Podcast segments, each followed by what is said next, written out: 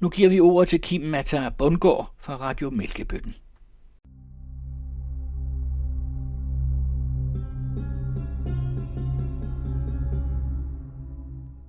I den her udsendelse har vi set på, om politikerne overhovedet er de rigtige til at redde klimaet. Vi udreder et særdeles indviklet spil. Så sæt dig godt til rette, mens vi tager turen forbi FN's klimamøderne. Og graver samt analyserer EU's indsats. Hvis den altså overhovedet er værd at nævne. Vi vil også fortælle om historien om de mange, der kæmper for et bedre klima, der faktisk kan have en meget mørk bagside. Hvad deres indsats har med fremtidige diktaturer at gøre, det kan du høre i vores udsendelse, som kommer om få sekunder. Vi skal bare lige nævne, at du kan finde dokumentationen for alt, du hører i vores udsendelse på vores hjemmeside radiomb.dk-eu. Og med disse ord lægger vi fra land og drager i krig. Velkommen til.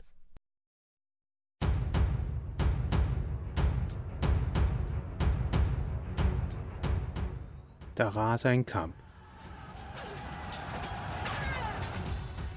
En kamp, som af nogen bliver opfattet, står mellem mørket og lyset. Et gevaldigt slag, der har indflydelse på utalliges liv.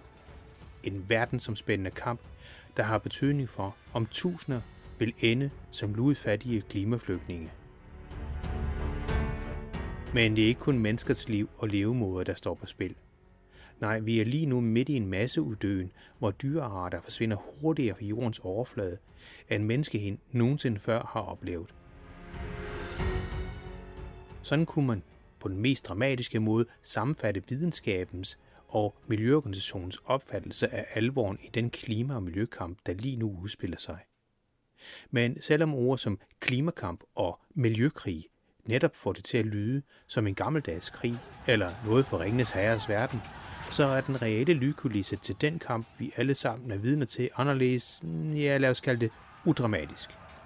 Når de politiske klinger krydses, og argumenterne fremføres, så er våbenkniv og lyden af stål imod splinterne, skjolde og kampråb erstattet af, af det her. Det kan man ikke svare enkelt på. Det afhænger simpelthen af, hvordan øh, omstillingen skal være.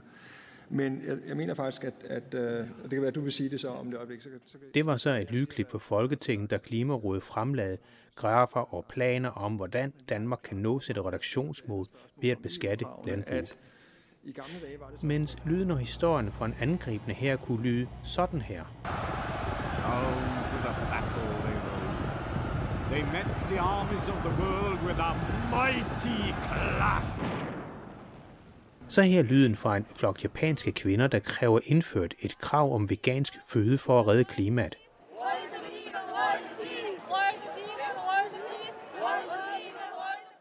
Og så her klimaprotestbevægelse til klimakonferencen.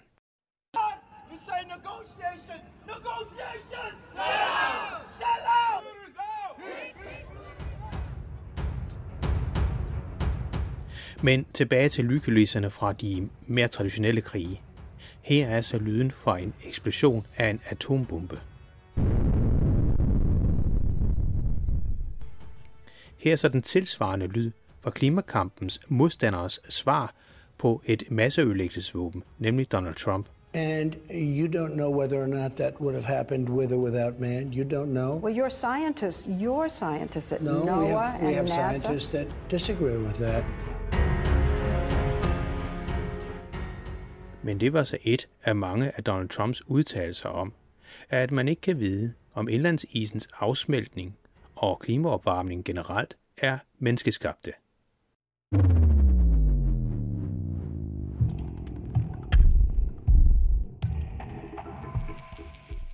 Men svarer de nu også til et masseødelæggelsesvåben? Ja, måske, for præsidentens udtalelser og ikke mindst politik gik i retning af mere olie, gas og kul. Men han var ikke alene. I Brasilien så den daværende præsident Bolsonaro et stort lys i den i øvrigt måske igen kommende præsident af USA, og fik fældet og ryddet så store områder regnskov, at det er svært at forstå. Enorme mængder af CO2 er sluppet ud i atmosfæren. Så ja, i overført betydning kan man godt hævde, at politikere som Donald Trump er den sorte industris svar på et masseødelæggelsesvåben.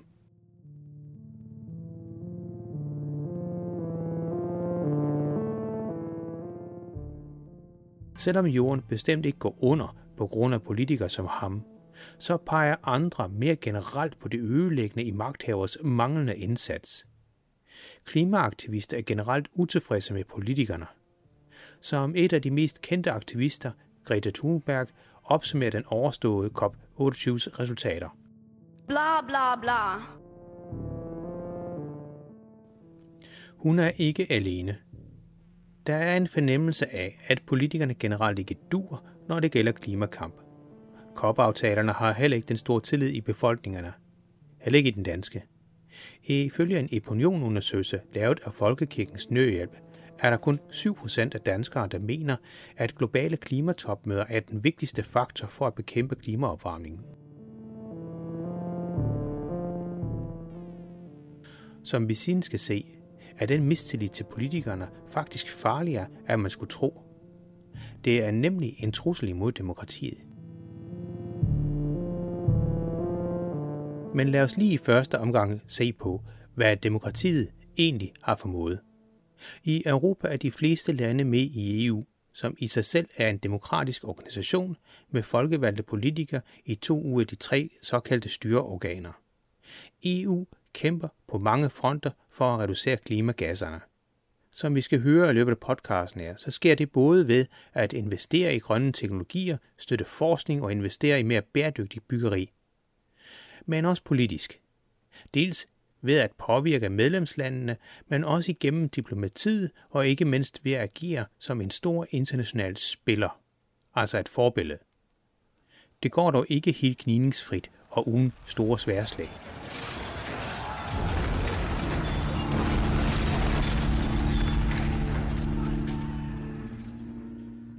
Internt i EU har miljø og klima længe været emner, der både har splittet og samlet landene.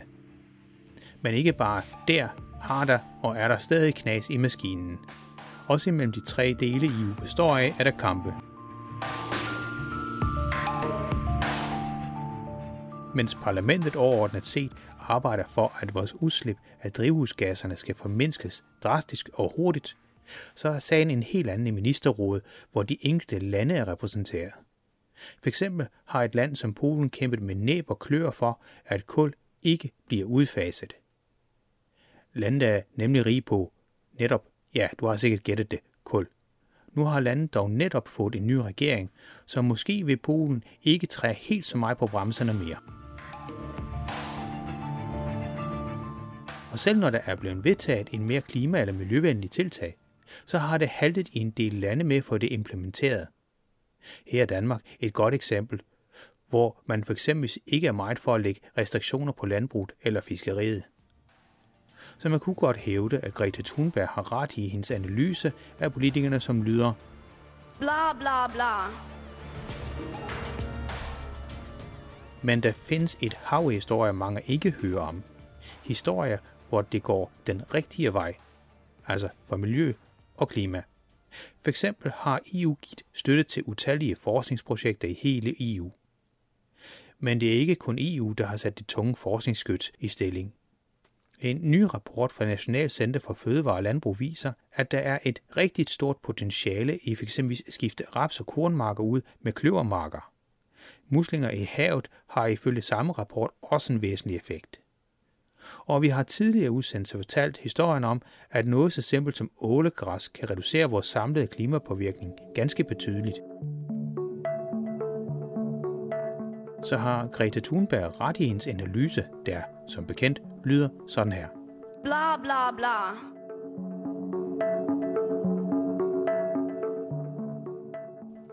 Men det er ikke kun politikerne, det er også vælgerne. Hvis der var enighed i vælgerhavet, så havde politikerne også gjort noget. Eller gjort noget mere i hvert fald. Også din pensionsopsparing har stor indflydelse. Ifølge Energiforum Danmarks hjemmeside, så har den endda rigtig stor betydning. Men desværre har de danske pensionsselskaber investeret så mange penge i kulsorte virksomheder, at det svarer til 37 tons udslip per opsparing på 600.000 øvrigt. Oversat til godt dansk, så er en gennemsnitlig dansk pensionsopsparing altså med til at sætte klimagas i atmosfæren, der svarer til hele 24 benzinbilers udlænding om året. 24 om året. Investeringer er altså vigtige. Man kunne endda sige meget vigtigere end indkøb af en elbil, selvom man ikke skal afholde sig fra at skifte til elbil. Så hvordan går det så med de grønne investeringer? Tidligere lød det fra den grønne branche, at det gik rigtig godt. For eksempel er strøm produceret af vindmøller på ingen måde dyrt. Tværtimod lød det tidligere over for os fra blandt andet Vestas. Så også vindmøllegiganten Vestas var ude med meget positive udmeldinger om, at det gik strygende i branchen, og at det var en fremragende investering. Med andre ord, så var en mere grøn og klimavenlig vej altså også en god forretning. Det vigtige ord her er var. For så steg renterne.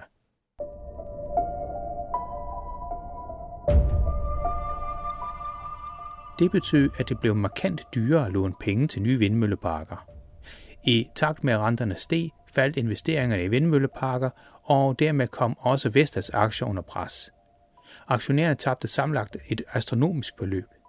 Den 4. januar i 2021 kostede en aktie 312 kroner, mens den i oktober 2023 koste 136 kroner, altså over en halvering. Det her billede gælder ikke kun for Vestas aktier. Energivirksomheden Ørsted har netop måttet nedskrive værdien af en stor del af deres grønne energiprojekter i udlandet. Green Hydrogen System har tabt næsten 70% på ganske få måneder. Industrigiganten Siemens indkasserer også drøjehug, og politikerne og EU-kommissionen har i stigende omfang forstået, at den grønne omstilling ikke kommer af sig selv.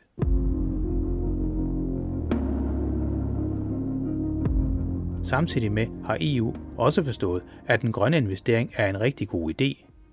Ikke på grund af miljøet og klimaet, men fordi det gavner et kæmpe muligt industrieventyr.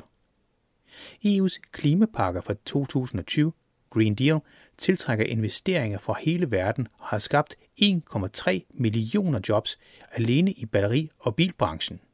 1,3 millioner. Men samtidig med har en del landes politikere måttet sande, at det kan være ganske farligt at omstille sig for hurtigt til en mere klimavenlig vej. Ikke fordi det, som nævnt, er en dårlig forretning, men på grund af utilfredse vælgere.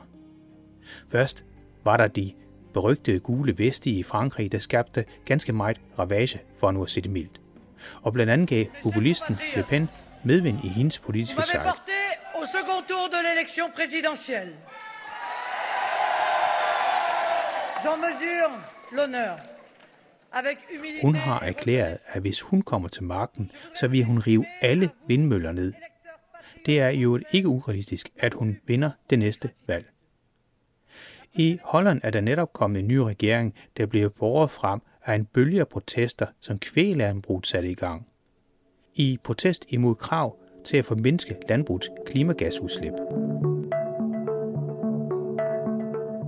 Også i Tyskland er der betydelig modstand mod alt, hvad der har med klima at gøre. Dazu hatte die AfD unter dem Motto Energiesicherheit und Schutz vor Inflation unser Land zuerst. Auf dem Platz der Republik fand zunächst eine Auftaktkundgebung statt. Det var muligvis årsagen til, at klimaet ikke rigtig blev nævnt, da EU-kommissionens formand Ursula von der Leyen holdt hendes årlige State of the Union-tale. Det har været bemærket af en del politikere, som lytter af vores tidligere programmer ved vide.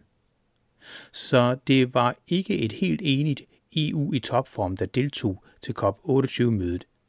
På mange fronter kunne man se sprækker. For eksempelvis meddelte klimaministeren for EU's største land, Tyskland, at han alligevel ikke deltog til årets klimakonference. USA's præsident blev selv væk, og det blev tolket, at USA i hvert fald ikke regnede med nogen brugbare resultater. Alligevel spillede EU ud med et krav om, at al olie, naturgas og kul skulle udfases. Kort inden lukketid for årets klimaforhandling i oliestaten så det meget sort ud. Den første fælleserklæring var nærmest endnu et tilbageskridt. Kritikerne af COP-forhandlingerne og det politiske system som sådan så ud til at få ret. Det var som om Sebastians gamle protestsang om EU var et passende hymne for EU og FN i særdeleshed. Et skridt frem og to tilbage, der hvor var lige før. En meget træt Dan Jørgensen forklarer over for verdenspressen, at det så sort ud, men at de vil kæmpe videre. We need uh, more ambition. We need more ambition on the phase out of uh, fossils. And we need more ambition on global target for renewables and, and energy efficiency. And unless that happens, then really I can't see this uh, ending in in a, in a compromise that uh, that we from the European Union can can support. Hvad ingen, eller i hvert fald få vidste på det tidspunkt var, at EU havde en plan. De havde set, at oliestaterne blokerede for alt og havde udvandet aftalerne til det rene floskler. EU isolerede oliestaterne og samlede over 100 lande og skrev sig et udkast til den aftale, der så til sidst blev underskrevet af langt de fleste lande. Det var sjovt nok en synlig stolt Sultan al-Jabbar, der her kunne fortælle, at COP28 havde opnået en historisk aftale. De sorte energikilder skal udfases. Der skal investeres i grønne teknologier. De grønne energiformer skal tredobles. Der skal investeres i grønne teknologier i udviklingslandene. Many more oil and gas companies stepping up for the first time, stepping up to deliver against very ambitious goals and objectives. Mens klapsalverne lød, så var Josef Sikuyu fra et af de østater, der er ved at forsvinde, retfærdigt. It's tiring and exhausting and it's disappointing. I hans øjne har aftalen dødsdømt de øer, hvor hans eget folk holder til. Anderledes positivt lyder det for Dan Jørgensen, som overfor os forklarer resultaterne sådan her. Det er et historisk gennembrud, det her. Jeg tror, for mange danskere vil det sikkert kunne virke meget underligt og helt vildt, at det skulle tage 28 år at blive enige om, at selvfølgelig skal vi af med fossile brændstoffer, når vi gerne vil bekæmpe klimaforandringerne. Den danske europaparlamentariker Morten Helve Petersen er, som langt de fleste i parlamentet i øvrigt, glad for aftalen. Han sagde blandt andet. Her på topmødet i, i, i Dubai, og de kunne jo berette om i al sin gro, hvordan er deres samfund simpelthen er ved at, at forsvinde.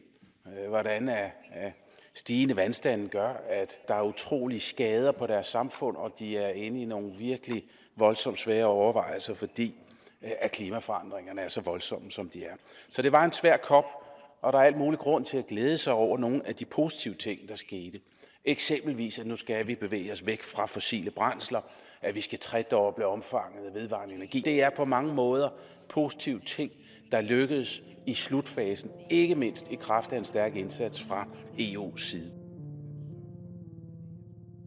Så politikerne i EU er altså tilfredse.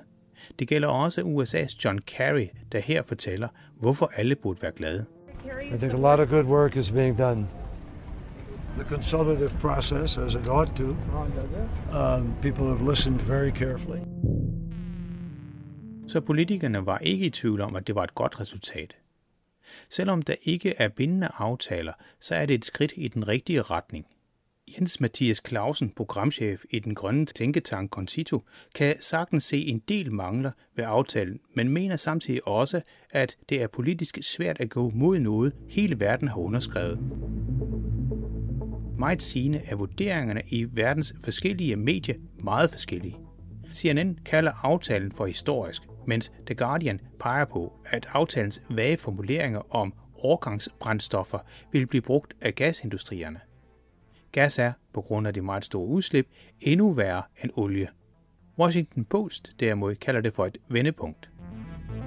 Og det er så her, vi giver ordet tilbage til Greta Thunberg, som sammenfatter de opnåede resultater med et Bla bla bla. Men har hun ret? Ja, på en måde vurderer BBC i deres analyse her. I think to a large extent she's correct. It is blah blah blah in the sense that there's a very high level of conversation for very low level of output. And the terrible thing is that what comes out of the COP is completely legally non binding. So it means that what weak commitments we get. Herhjemme har medierne påpeget både fordele og manglerne ved aftalen. Ja, TV-avisen. Tak fordi du ser med. Men som Greta Thunberg forklarer det, så mener hun, at aftalen er dybt uretfærdig. Hun påpeger, at aftalen blev truffet uden de østater, der faktisk er de mest truede. Det er ikke klimaretfærdigt, som er det begreb, mange aktivister er begyndt at bruge. Is nowhere even close to being sufficient to keep us within the 1.5 degree limit. It is a stab in the back for those most vulnerable, and it was undemocratic. It was uh, signed when when many island states were not in the room, and that is completely unacceptable. And we cannot talk about climate justice without having the most affected in the room. I think this COP has Hun ser aftalen som de fine blade, som politikere kan holde foran sig og forklare, at de underskrev den og den og den aftale. Og så ellers ikke gøre noget som helst. oh, we, we signed this and then not actually doing anything. If the COPs would have led to anything, we would have seen results by now. Med den kritik taler Greta Thunberg direkte ind i en mistillid imod politikerne. Det er da også let at give politikerne skylden. Som vi aldrig har vist, så sidder politikerne på hænderne, selv når løsningerne ligger foran dem. Ofte på grund af frygten for protestbevægelser, eller på grund af interne magtkampe. Og så er der mistillid mellem landene. For eksempel mener det fattige syd, der tæller folkerige lande som Indien, ikke at de skal gøre noget. Det er det rige nord, der har bragt os i den her situation. Det er også i den rige verden, der skal komme med løsningerne. I Indien har man ikke tænkt sig at skære ned på udslippet. Og så er det, at kritikerne og en del politikere i det rige vesten fastslår, at det ikke nytter noget som helst at skære ned i vesten, når hverken Indien eller Kina gør noget som helst. Eller i hvert fald nok. Altså endnu en gang politisk dødevande, som begrænser og forhaler de nødvendige beslutninger. Det øger så klima- og miljøforkæmpernes samt videnskabsfolks utilfredshed med politikerne. Utilfredsheden kan dog godt have endda en meget grum bagside, som du nu skal høre. Det er ikke kun skaren omkring Greta Thunberg, der mener, at politikerne simpelthen hverken kan eller vil levere de nødvendige tiltag for at redde kloden fra at blive endnu varmere. At politikerne kun leverer tomt snak. Det er også fremtrædende videnskabsfolk, endda i meget demokratisk sindede lande som Danmark, Norge og ikke mindst Sverige.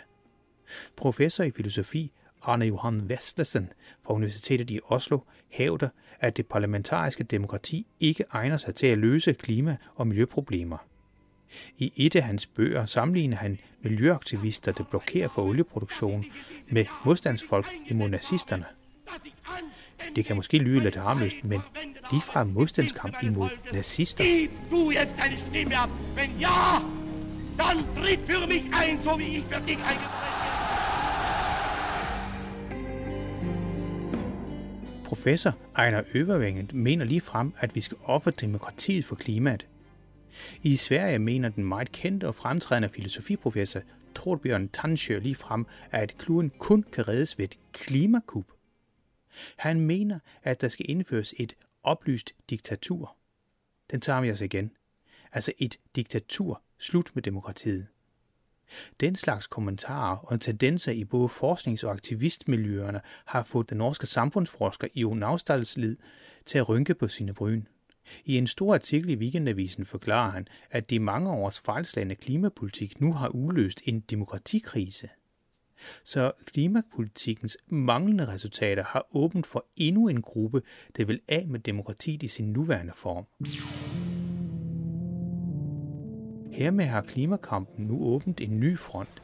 En front, hvor kampen også står for eller imod demokratiet, hvor en del forskere og klimaaktivister både kæmper for at, i deres øjne, redde kloden, men også for at afskaffe demokratiet. Dermed er de blevet en del af de mange udemokratiske strømninger, der netop er dukket op igennem de seneste år. Vi kunne nævne folk som Trump, Ungarns Viktor Orbán, Tyrkiets Erdogan, Putin, eller bare den generelle mistillid til politikerne. Vi kunne tale om konspirationsteoretikerne. Listen er lang. Meget længere. Men det er vores udsendelse til gengæld ikke. Så hvis vi skal sammenfatte det hele, så har du hørt en omgang. Bla bla bla.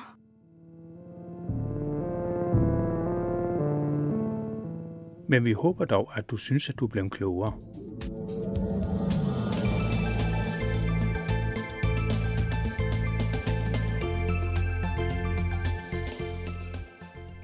Du har blandt andet hørt Greta Thunberg, minister Dan Jørgensen, Morten Helvi Petersen, medlem af Europaparlamentet. Selveste specialforhandler John Kerry fra USA, COP28's officielle chef, Sultan Al-Jabbar. Og så har du også hørt en masse små lydklip fra diverse medier. Det har vi været nødt til, da for eksempel Donald Trump har afvist at blive interviewet af os. Måske ikke så overraskende. Derudover har en lang række forskere medvirket igennem knasende telefonforbindelser og per mail. Journalisten, du har hørt, han hedder Jan Simmen. Det er også ham, der sørgede for research. Mit navn er Kim Matar Bundgaard, og jeg håber, du lytter med næste gang, vi igen er klar med en ny udsendelse.